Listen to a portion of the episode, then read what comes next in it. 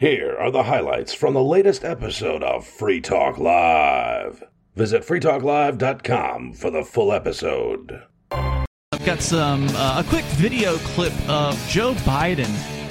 One of the questions that he was asked in a what appears to be fairly in-depth interview with 60 Minutes that came out recently. I've seen various clips from it earlier today, and one of the big headlines that came out of this interview is he tells 60 Minutes the pandemic is over. Well, he's not wrong. It's been over for quite a while. Yeah, I was going to say, it's just late. Right. Well, apparently, a lot of people on the left are upset about Biden saying this. Of course, people that are observing this from a more of a nonpartisan perspective are saying, oh, how convenient.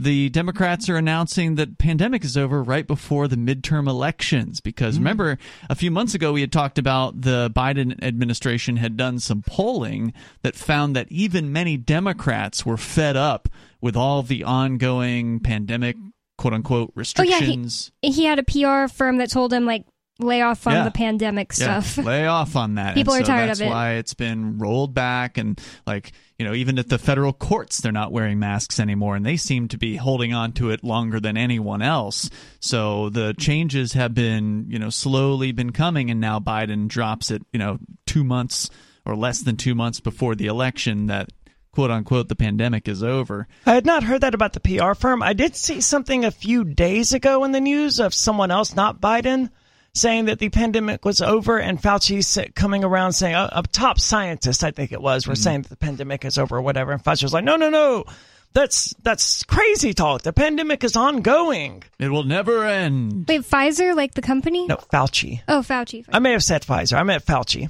I haven't heard much from Fauci. He said he was retiring at the end of the year. So presumably he's training his replacement right now, who I'm sure will be just as awful. Oh, absolutely. But the clip here I want to play is actually about inflation because, well, that's something that everybody has to deal with. The so-called pandemic wasn't even, you know, real to begin with for most people because most people were going to just get a little bit sick and then they would get better. My dad told me something so funny today about at the very beginning of the pandemic, in maybe like March, like the very beginning. I remember him and my whole family got sick in Utah and they were all like, we're pretty sure we have it. Well, he told me something I didn't know today. He said that the government, because he worked for the government, just told him, call this hotline, and he got cleared to go back to work. I was like, wait, what? I never heard that. While he was sick? So he was sick. He called a hotline, told them his symptoms, and they're like, yeah, it's not COVID. You can go back to work. Here's the clip from Joe Biden. The reporter asks him a question about inflation, which is something that everybody, not just in the United States, but in most places around the planet, are dealing with because of central banks printing out more money. And that, of course, is devaluing the money that you do have if you still have government money in savings. So here's what Biden has to say to just blow off the question entirely. Mr. President, as you know, last Tuesday, the annual inflation rate came in at 8.3%. The stock market nosedived. People are shocked by their grocery bills. What can you do better and faster? Well, first of all, let's put this in perspective. Inflation rate month to month was just an inch, hardly. Yes, because that is how we measure inflation numbers. Inches and feet. At all. You're not arguing that 8.3 is good news. No, I'm not saying it is good news, but it was 8.2 or 8.2 before. I mean, it's not. I can make it sound like all of a sudden, my God, it went to 8.2%. It's 8.2% rate of inflation over a year. And isn't it 8.3 that the guy said? And Biden just kept saying 8.2 because he had a stroke. Right. So it's interesting what he's doing here is he's trying to downplay inflation, acting like, well, we didn't get here all at once. It didn't just jump up to 8.2%. And now it's kind of flatlined. It's like, hey, it's just a 1.1% from 1 month. It's no big deal. What are you guys so worried about? It's like, this guy doesn't even understand what people have to deal with. Yeah, he doesn't have to like worry about money. No, he's got all the food and all of the, you know, cars and everything that he needs. All the diapers he needs. Right. Let me go on. There's just a little bit more. It's the highest inflation rate, Mr. President, in 40 years. I got that. But guess what we are? We're in a position where for the last several months it hasn't spiked. It has just barely, it's been basically even. So don't worry, people. Your grocery bills have flatlined and they're not going up any further. That's not exactly reassuring for people. That's also, even though that's kind of what he's trying to portray, that's not even what's happening at all, right? I was hoping it was going to be a sincere, truthful statement like we got from... Come on. Right. No, like we got from Obama when Obama said that, you know, a nation is just a monopoly on the use of violence in a geographic area or something like that. And, you know, Obama said that? He did. He didn't mean to be honest and, you know, forthright about what the state is, but he was. It came out. You're right. In that moment. What was the context? Like, I can't imagine why he would say that. It's fine if you don't remember. I don't recall. No, I think it was at the UN or something like that he was giving a speech. I don't remember the specifics, but I was hoping, you know, we were going to get something like that from Biden here, where he was like, well, you know, inflation isn't actually the increase in prices, it's the increase in the money supply caused by the Federal Reserve. But, you know, realistically, Biden, he probably actually doesn't know that. And if he may have known it once upon a time, but he's a senile old... I could believe it when it comes to Biden. It's hard to really believe he is much more than just a talking mouthpiece for whoever it is that pulls the strings. Yeah. So I can believe that he wouldn't know. But when it comes to people like the Federal Reserve or the Treasury Department, I don't buy that they don't know what inflation is. I don't think that they're being truthful in any way. No, of course not. Or just passing along misinformation. Biden just... You know, trying to play this off as though, oh, well, no dramatic increase month to month is no big deal. That's essentially what he has been saying here, and it is dishonest, and it is proof that this person has no idea what the average American has to actually go through and deal with when it comes to inflation. He's sort of making the claim here that, you know, this is as bad as it's going to get, that inflation, you know, has crept up. It's slowly been rising, but now it's been 8.2% for a series of months now, and that's true, but it's additive month over month. I mean, year to year. I don't remember exactly how it all works. It's bizarre, but it's disingenuous and untruthful at the very least. He's telling lies, and he's avoiding the question. Americans want to know how much more expensive is their food going to get. They're going to be skipping meals and going hungry in the foreseeable future as electricity prices double and stuff like that. If anything, he avoided the question of what is he going to do about it, because he can't actually do anything about it. What you see happening in prices now isn't necessarily like if they stop the printing presses tomorrow, you're not going to see the inflation rate just drop off the map. And it's not even just inflation. It's also the government's response to COVID messing up all the supply chains. Sure. And that has resulted in other prices going up perhaps higher than 8%. So, yeah, you're absolutely right about that. The actual perception of what's going on by the average person at a grocery store, they're seeing more than 8% on a lot of products. And, of course, you also have to factor out the fact that shrinkflation goes on, where they're cutting the product amounts and cutting quality and trying to cut everywhere they can except for the price. So it's hard to just look at price alone. You also have to factor in what are you getting for the price. Well, these are the same people that declared war on cancer and war on drugs, and we still have cancer and drugs. Right, and the war on inflation will be as successful. Yep. Yeah. But again, if they just stop printing money tomorrow... You're still going to see, because of what Bonnie pointed out, you're still going to see prices continuing to move upward because the economy hasn't caught up with all the money printing. The money gets printed, and then it goes into the hands of the politically connected, right? So it might go to the military-industrial complex, or it might go to the PPP loans that they were giving out to these mega corporations or whatever, right? And then they have to pay their employees, and then the employees get it, and then they spend it into the economy. And then, of course, the prices of things rise as more money gets into the economy, chasing the same amount of goods. And it takes a very long time for any of this money, the small percentage of it that the average person is actually going to get, to reach the average person. That's right. That's in the form of an increase in wages or something like that. And that's always behind. The wages have gone up, but not enough to make people have the same standard of living. Right. So he gets asked another question about his mental focus. And you know we got to play this one for you. You are the oldest president ever. Pretty good shape, huh? Which leads to my next question. Remember when he fell off his bicycle? I did not. You are more aware of this than anyone. Some people ask whether you are fit for the job. And when you hear that, I wonder what you think. Watch me. Watch you what? I mean, he's always doing like tough talk, gangster talk, right? Look Yeah. What's you what, dude? You know what?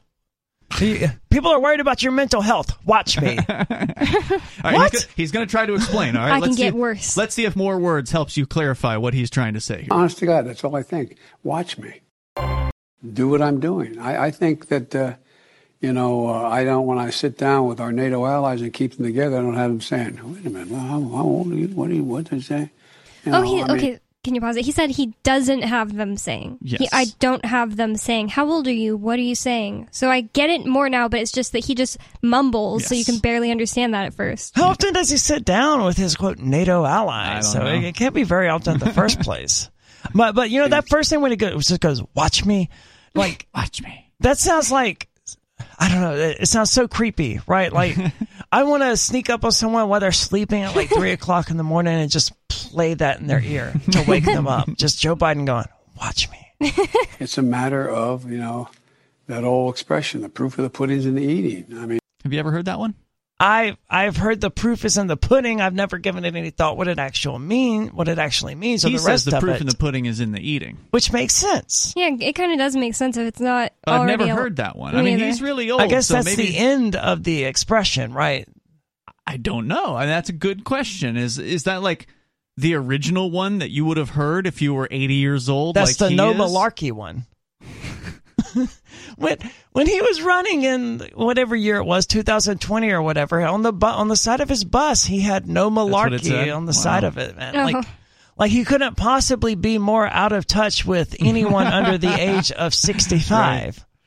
There we go. I respect the fact that people would say, you're old, but I think it relates to how much energy you have and whether or not the job you're doing is one consistent with what any person of any age would be able to do. I haven't observed anything in terms of, there's not things I don't do now that I did before, whether it's physical or mental or anything else.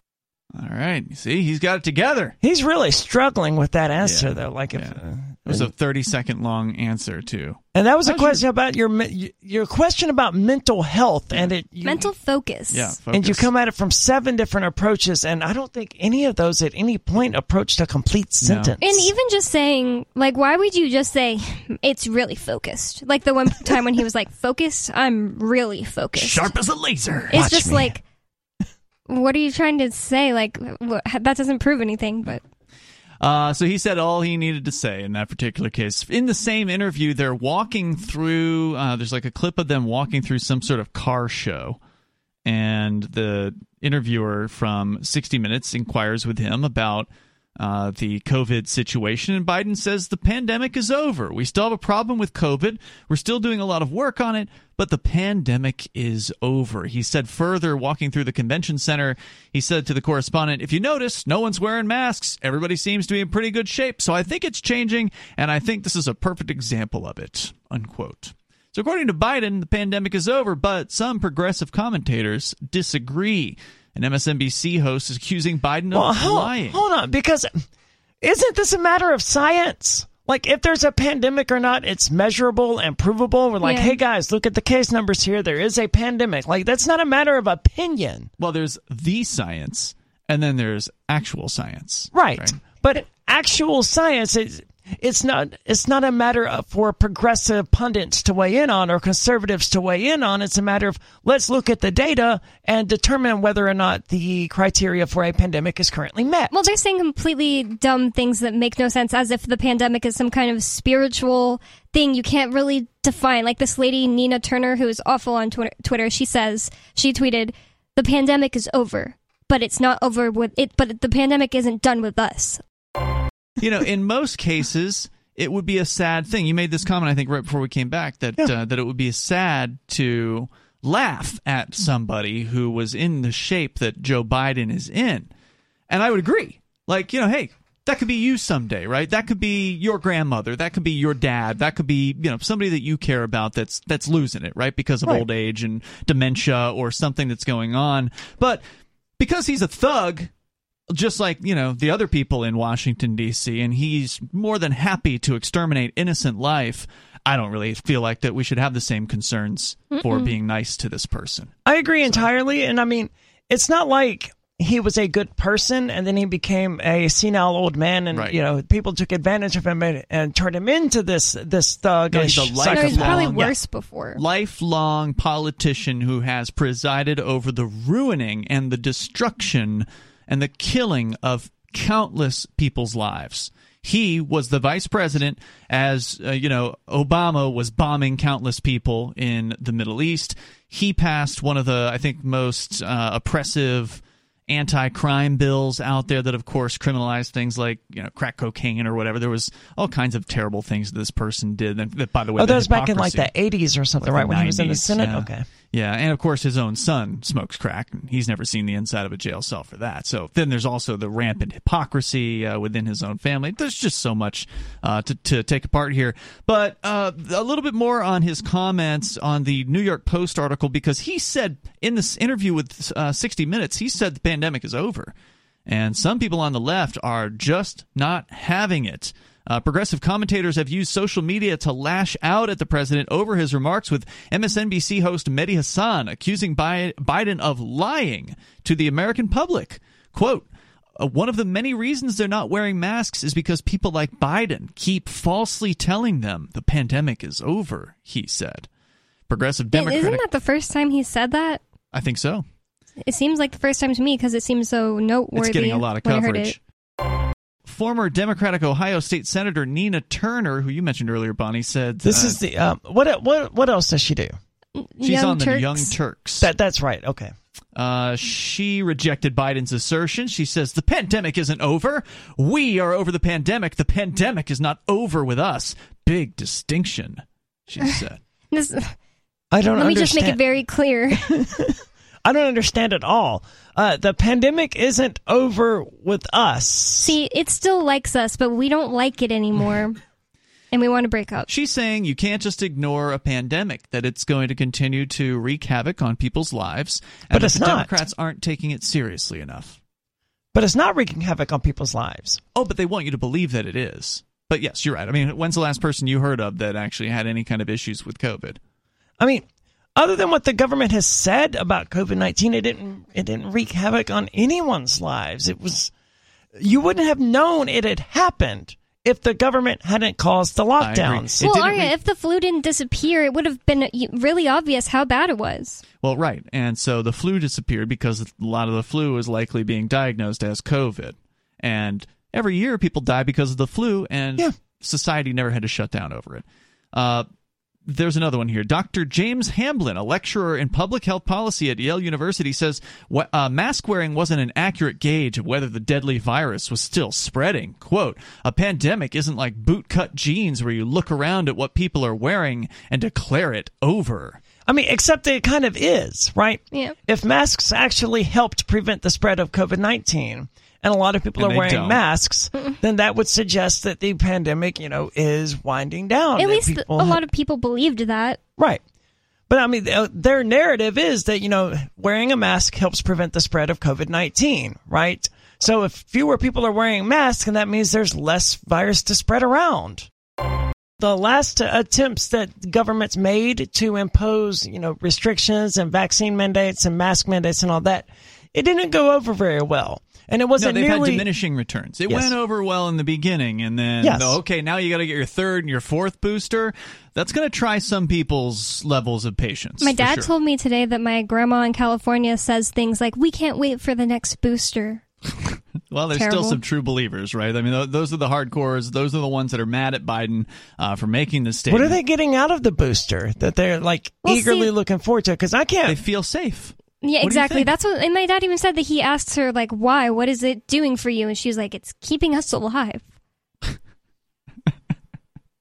That's sad. Or maybe the opposite is true. There seems to be a lot of people who are dying unexpectedly as a result, supposedly, of these vaccines and boosters. And it's hard to connect one thing to the other, but why are so many sports athlete types literally young keeling people over, like in their 30s, and dying teens on the field. Yeah, that's happened too. Yeah, like dying high schoolers on the field. It reminds me of this Next Generation, the Star Trek Next Generation episode where there was like this society that was dependent on this drug that they needed to stay alive. Otherwise, they would die.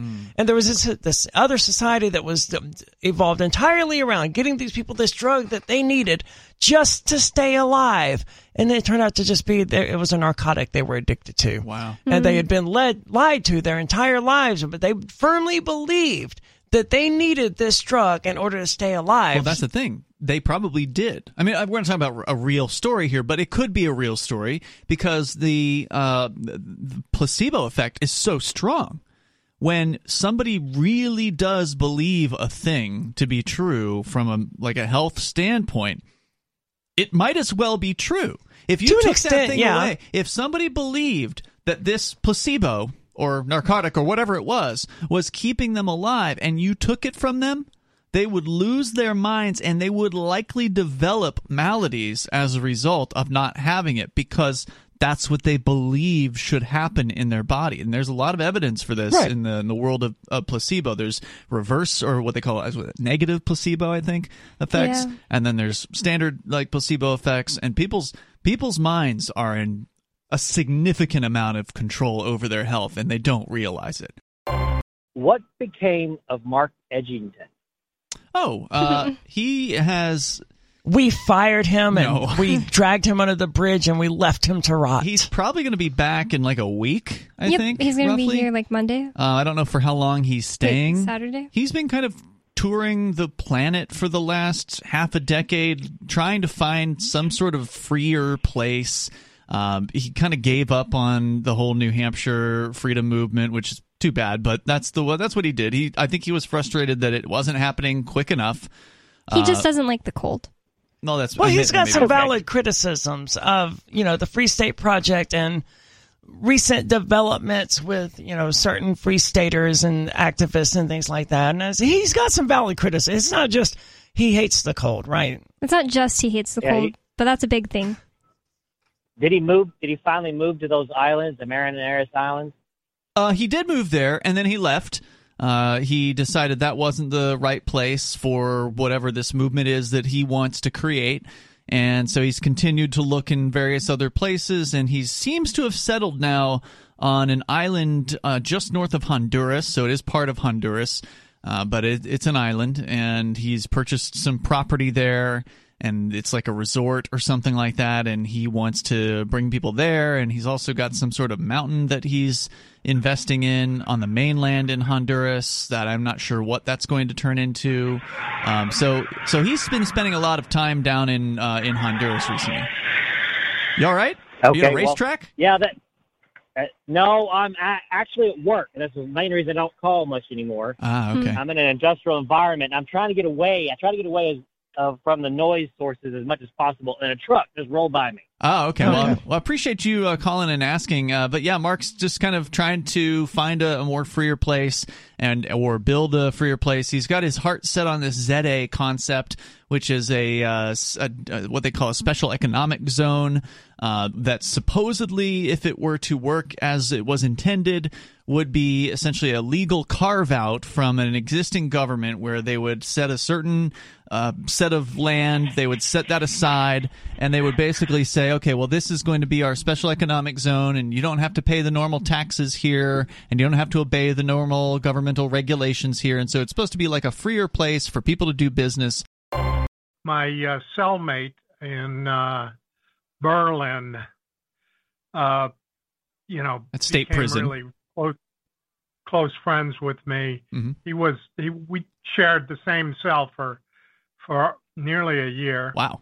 And he's been working down in near the Cape, and he was about 50. Mm-hmm. And he, I don't know if he didn't get the right, supplements or, whatever. I encouraged him to get the vitamin D and the C and zinc and,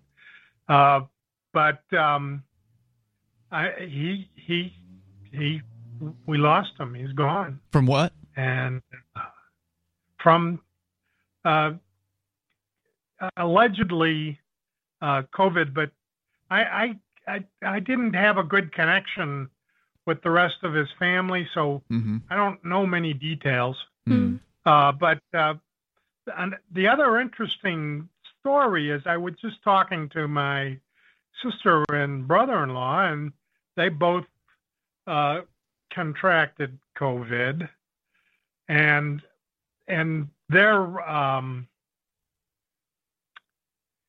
kind of the progressive wing of my family. Okay. And you know, I stay in touch with them, and they're not, you know, rabidly, you know, TDS or anything like that. So what happened to them? Except, well, the interesting thing was, is one, you know, my brother-in-law, who was very much more, you know, likely to get into my stuff about, you know, liberty and anything like that. You mean when you say get into your stuff, you mean he was going against you? No, like to listen to you? He would, you know, go off on a rant against me. Against you, okay. I've been trying to have a conversation with my sister, you know. So what happened with the brother-in-law? Well, the interesting thing was you know, he was TDS big time. What's TDS? And Trump derangement syndrome. Okay. You were drunk on Saturday night, huh, Major? Well, I do like it. I like Beard Talk, yeah. Yeah. He called into Beard Talk Live late Saturday night. And it was funny because Jack from Washington was already on the line, and Jack was pretty wasted. And so then they put them on together. Major Payne called in, also pretty wasted, and so they conferenced the two calls together. So you actually got to hear Jack and Major Payne both drunk, both on the phones at the same time. Something you cannot get on FCC regulated radio. So if you want to hear what happened, then you should go. It's on our podcast feed. You can go to feeds.freetalklive.com. Subscribe to that. There, the full show, the full 3 hour. Beard Talk Live is on the podcast feed. It's on Odyssey. It's also on our Odyssey channel, so you can go to video.freetalklive.com, and you can hear what happened. Anyway, Major, what were you calling for tonight? Yeah, that was damn near as good as being in a sawdust-covered bar, with the floor of peanut shells and whatnot. Ew. Peanut shells. I thought you said pee on the, I don't know, pee on the floor. You gave me a pretty good segue, because my brother-in-law dropped dead of a heart attack. Like 2-3 weeks after he got a shot, and he was in his 70s, but he was always a health nut.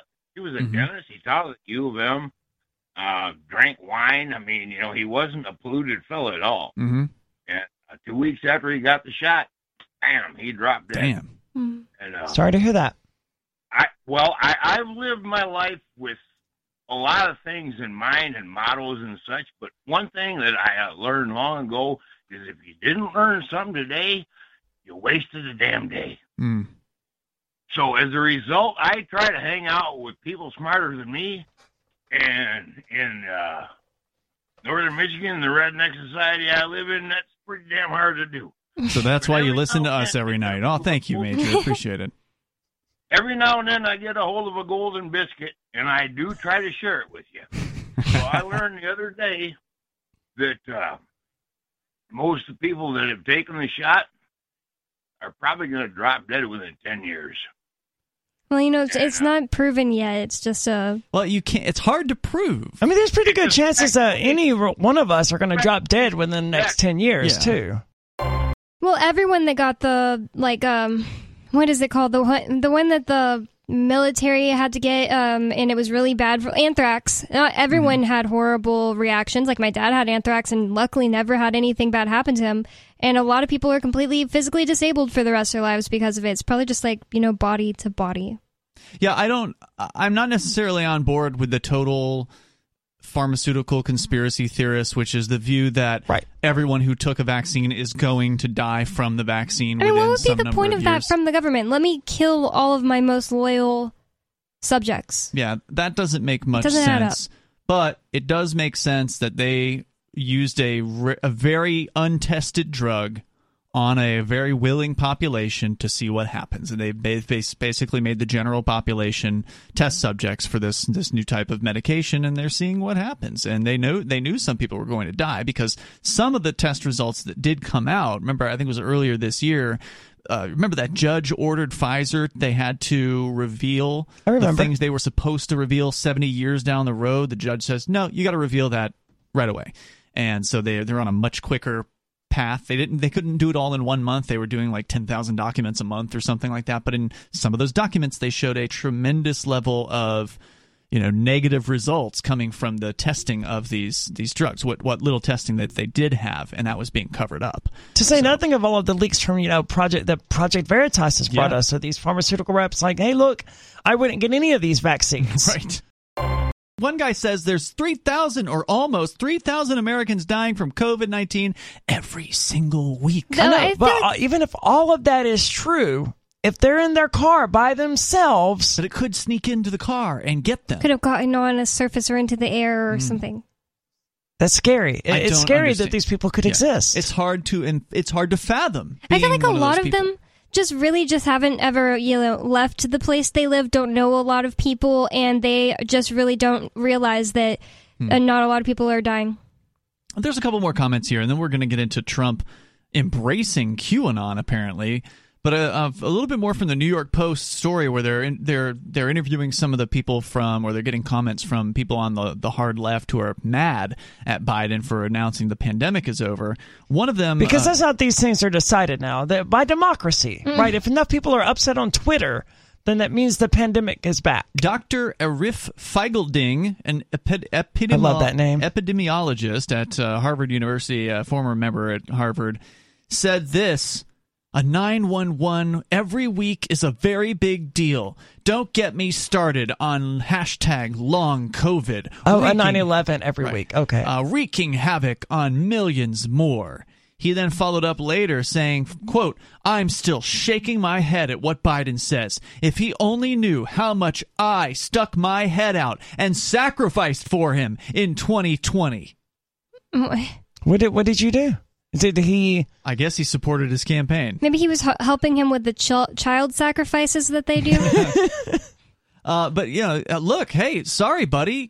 Your politician disappointed you. You're surprised about that, huh? What he's describing there is the sunken cost fallacy, basically. It's like, I assume what he's referring to as far as his sacrifices, you know, not going out, wearing a mask, doing all of that tedious stuff, sacrificing year of his life or whatever in order to stall the pandemic. And now all of that could be undone. But really, it's just the sunken cost fallacies. Like, he's already sacrificed too much. He can't live in a world where all of that was for nothing. You know, the only thing he can do at this point is to continue sacrificing. Yeah.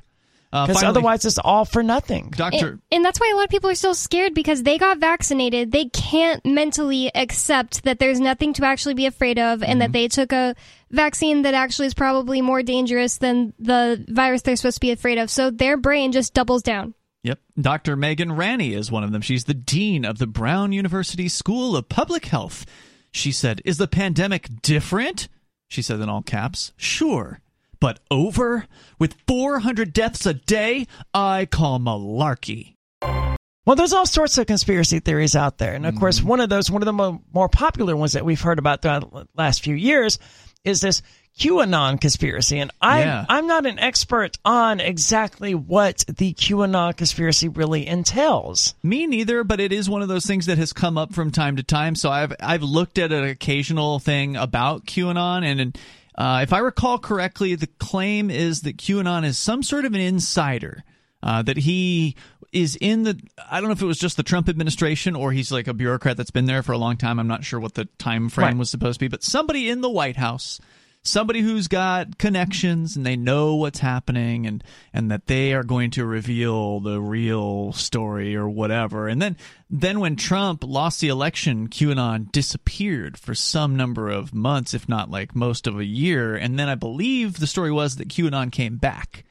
And so the QAnon is certainly back at this point. Yeah. And they over the years of Trump and this QAnon sort of phenomenon, there have been these followers that have come into play. And the followers are even more interesting, or acolytes, or whatever you want to call them, people that believe the QAnon story. They bought it hook, line, and sinker, even though there's so many different examples, from what I understand, of QAnon being completely wrong, right? The whole idea is QAnon can predict what's going to happen because he's on the inside track. Well, it's just like Harold Camping, right? The guy who's regularly predicting apocalypses. He's still alive? I don't know. He may be dead by now. He was pretty old back in the 90s, but he was constantly predicting the end of the world is going to occur on this day. Jesus is going to come back on this day or whatever. It's just so weird, since the Bible specifically says nobody knows the time. It's just why.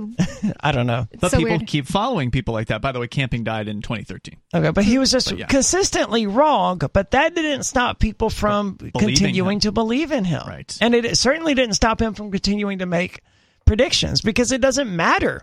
That's how much people don't care about any facts, is they don't care about the fact that multiple of his old predictions didn't happen, and therefore he shouldn't be trusted.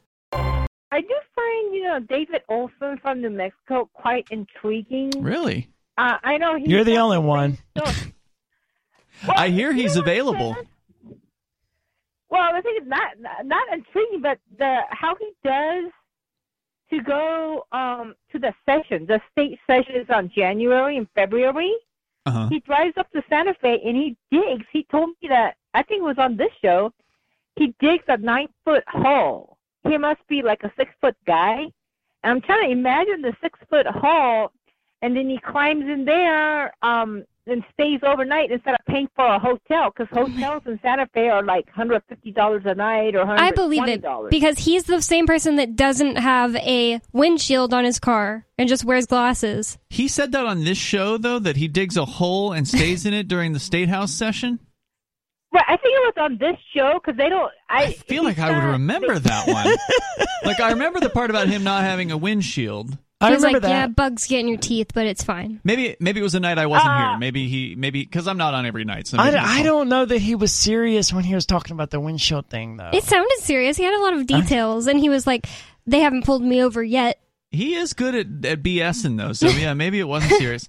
So you believe him on this one. Where does he... Did he say where he digs the hole? Because, I mean, you can't just easily do that in most places in a city. Well, the thing is that, Santa Fe, if you go out of town just a little bit, like a mile, there's plenty of places that you could dig a hole like that. It's not a big town.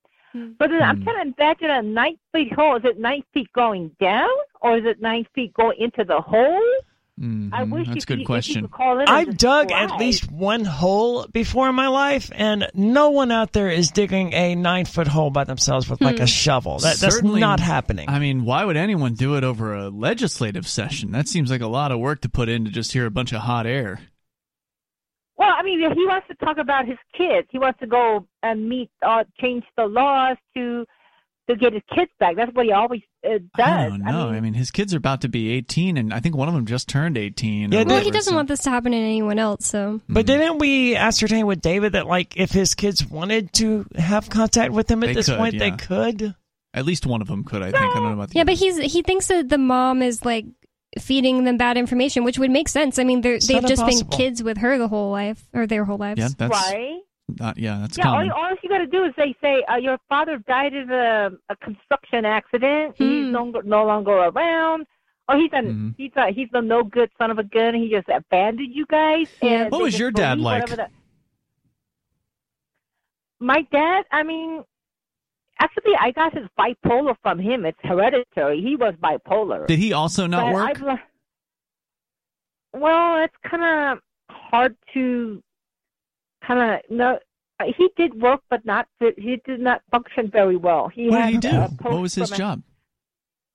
He was actually a pastor. The success is that, I'm living out my life each day, doing the best I can to be of service. I'm going to vote. I bring up all these political issues. I do community service. I help people, marketing, helping out Richard with Better Their Life. What kind of community service do you do?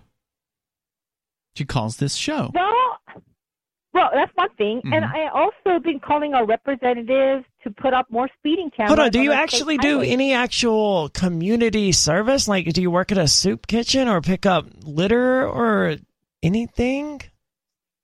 Well, I mean, that is community service. No, Sarah. Sitting around calling your senators is not community service. I'm sorry. Hey, senators, please give my community more tickets when they're speeding on their way to work because they need to be there on time because their grocery bills are going up. I'm willing to give you a lot of slack on this one, Sarah. Like, if you just are walking from one place to another and occasionally you bend down and pick up a Coke can that someone discarded and you finish throwing it in the trash, I'll give you that as community service. Do you do any of that?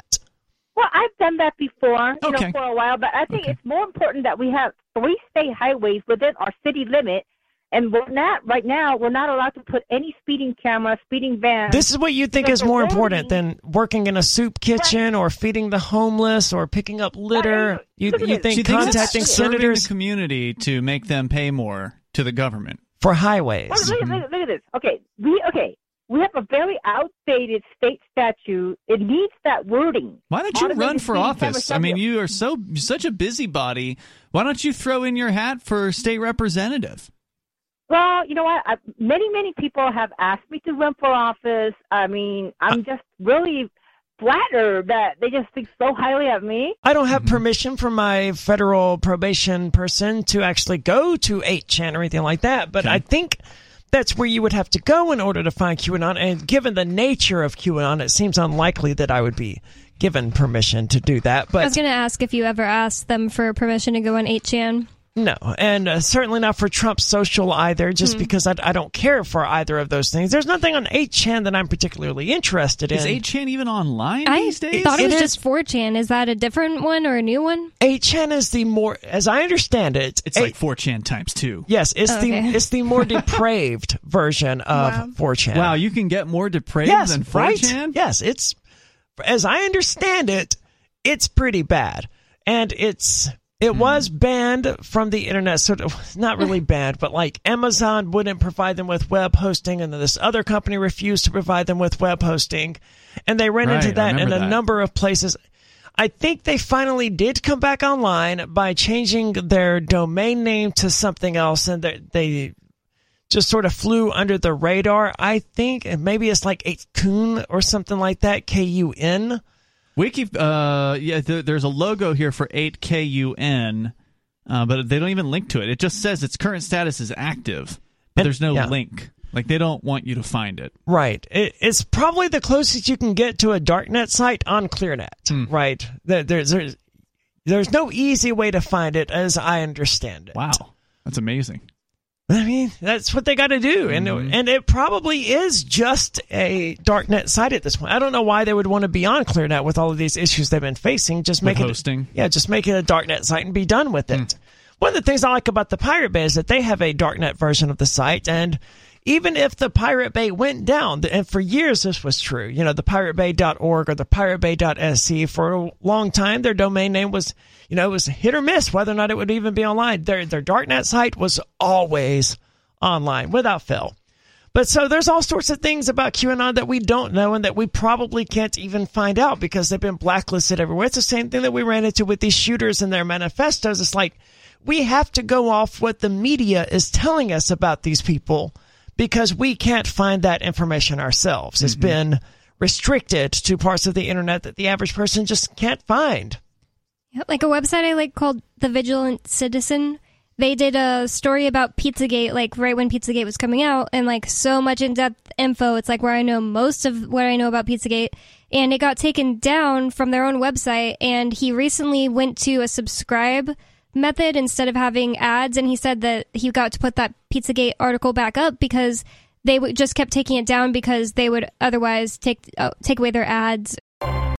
Donald Trump is certainly flirting. He doesn't have a lot of options, right, as far as successfully becoming president again. So on Tuesday, using his Truth Social platform, the only social media, speaking of people who have been censored and not allowed to speak, he had to make his own social media platform because he's been banned from all the others. He posted an image of himself wearing a Q lapel pin overlaid with the words, "The storm is coming." He reposted an image of himself. I don't know if that means he retweeted a photoshopped one of someone else or what. It's very unclear. Well, he's blocked from Twitter. In QAnon lore, the storm refers to Trump's final victory, when supposedly he will regain power and his opponents will be tried and potentially executed on live television. Wait, I have got to get permission to dig into this rabbit hole, man, for journalistic reasons. If nothing else, this sounds like it sounds like fan fiction, really. It does, yeah. And that's just crazy. I mean, it sounds pure fantasy. It's sort of similar to like the LP National tweeting that teachers who teach CRT and gender ideology should be arrested immediately. The LP National tweeted that? Yeah, it was so cringy. It was the worst thing I've ever seen. Most of their posts are pretty decent these days, though. Yeah, but weaponizing the state to target people with ideological differences. I'm surprised that one got through. As Trump contemplates another run for the presidency and has become increasingly assertive in the Republican primary process during the midterm elections, his actions show that far from distancing himself from the political fringe, he is welcoming it. Well, yeah, they're the people. They've been his biggest supporters for the last 2 years or whatever, while mainstream Republicans were turning their backs on him. Sure. The QAnon the mainstream Republicans were always against Trump. They only embraced him when he won the primary, because he wasn't Hillary. Yeah, even like my parents who now like Trump, before he won the primary, I remember my mom and grandma saying stuff like, I didn't really like that man. Mm-hmm. And then all of a sudden, Jesus wants us to vote for him. Yeah. Well, Jesus should have made him a better person then. Well, the same thing's true. I mean, the Democrats are just the same, right? They voted in the primary against Kamala Harris. Kamala Harris was the first loser of the Democratic primary. She was the least successful of all of their candidates. Because she's awful. And then they put her in, the Democratic National Committee decided she was going to be Biden's running mate. And now everybody who's a Democrat supports her. Didn't all of the presidential candidates end up with like some sort of kickback from the Biden administration? Like Pete Buttigieg became the transportation secretary. Yeah, something like that. Kamala became the VP. I don't know about all the others, but I'm sure they got something as well for conceding and throwing in the hat and letting Biden take first place. Trump's recent postings have included images referring to himself as a martyr, fighting criminals, psychopaths, and the so-called deep state. Of course he is. He gets off on it. Well, I mean, they are coming after him. Yes. At this point. Like, before, that would have been speculative. No, they did raid his house. They did. Yeah. And that's why he's playing a really dangerous game here. I mean, the QAnon thing, that's what led to the, quote, January 6th insurrection in the first place, which wasn't an insurrection. And the government is smart enough to not punish Trump for that. They're instead punishing him over these classified documents or whatever that he may or may not have had. He's playing a dangerous game by making it more likely that they're going to target him for something by continuing to support QAnon. Maybe he feels like it's inevitable. He may. Maybe he feels like he's just going to throw caution to the wind at this point. He knows something's coming. They've got his passports. He can't leave. I mean, I suppose he could. He's Trump, right? He can probably just charter a private jet or something like that if he really wanted to. But he's at the end of his line. He's in his late 70s. Maybe he feels like this is the last thing he can do. I don't know.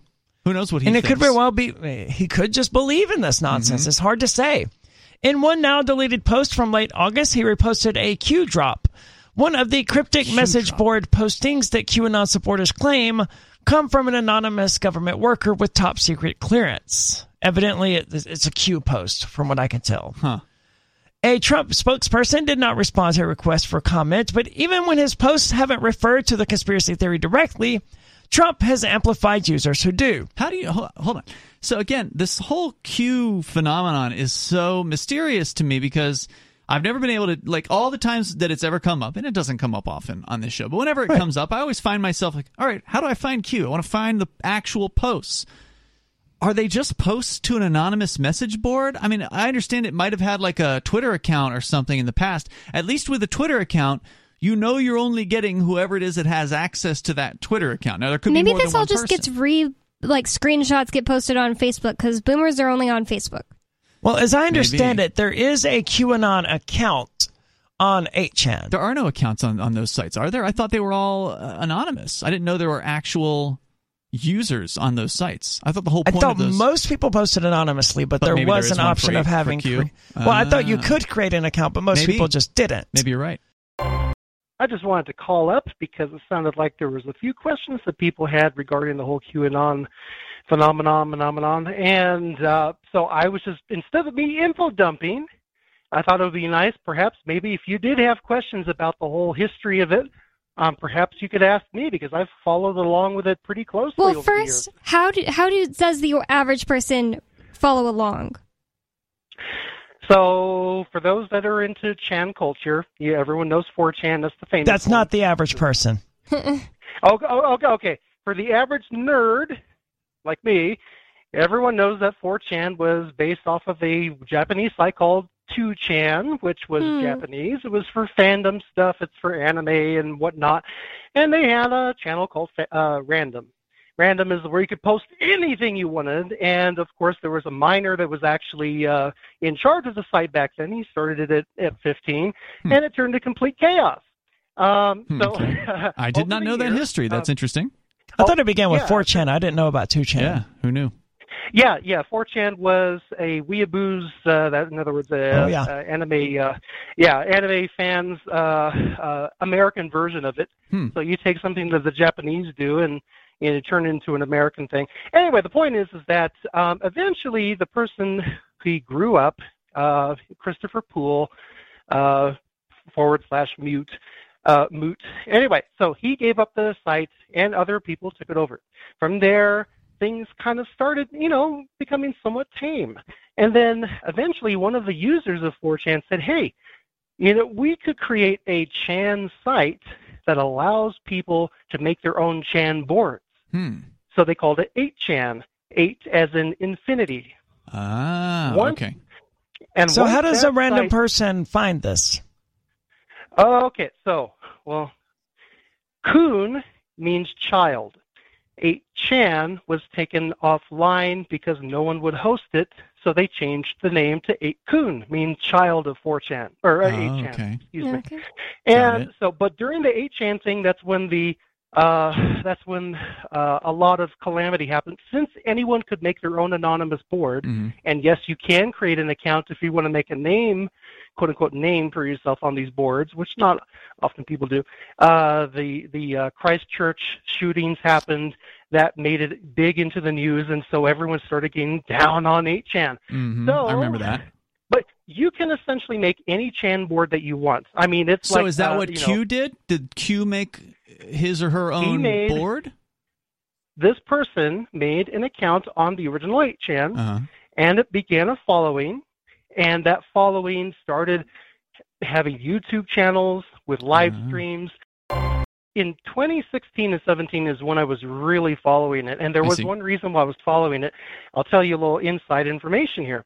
One of my friends, who was way more into 4chan than I was, said that he and several others were approached by anonymous sources that they would be paid to start pushing propaganda on the Chan boards during the Trump election.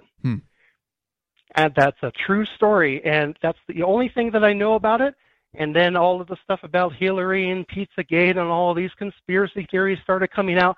And so I think it was basically a mercenary force of people that were putting in, early information out to kind of start the seed, the kindling, to start this whole religious furor. So you were following it closely in the early days, but you haven't found it recently. You haven't tracked down Q in the last year.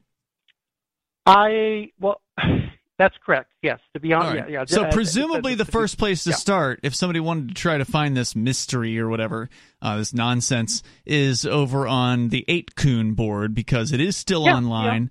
It took some time for me to find the URL, but it is 8kun.top. And it seems to be all about Q. There's almost no content with the exception of Q-related posts. But I don't know if Q, him or herself, is actually on this forum. Or they. Remember, this is an account. It could be shared. So if one person goes down, the other person takes over, just like any PR campaign account. In fact, so 8kun would probably be, even if he or she or they is not posting on 8kun, that would be probably the first place where people would start posting links to where it's actually happening.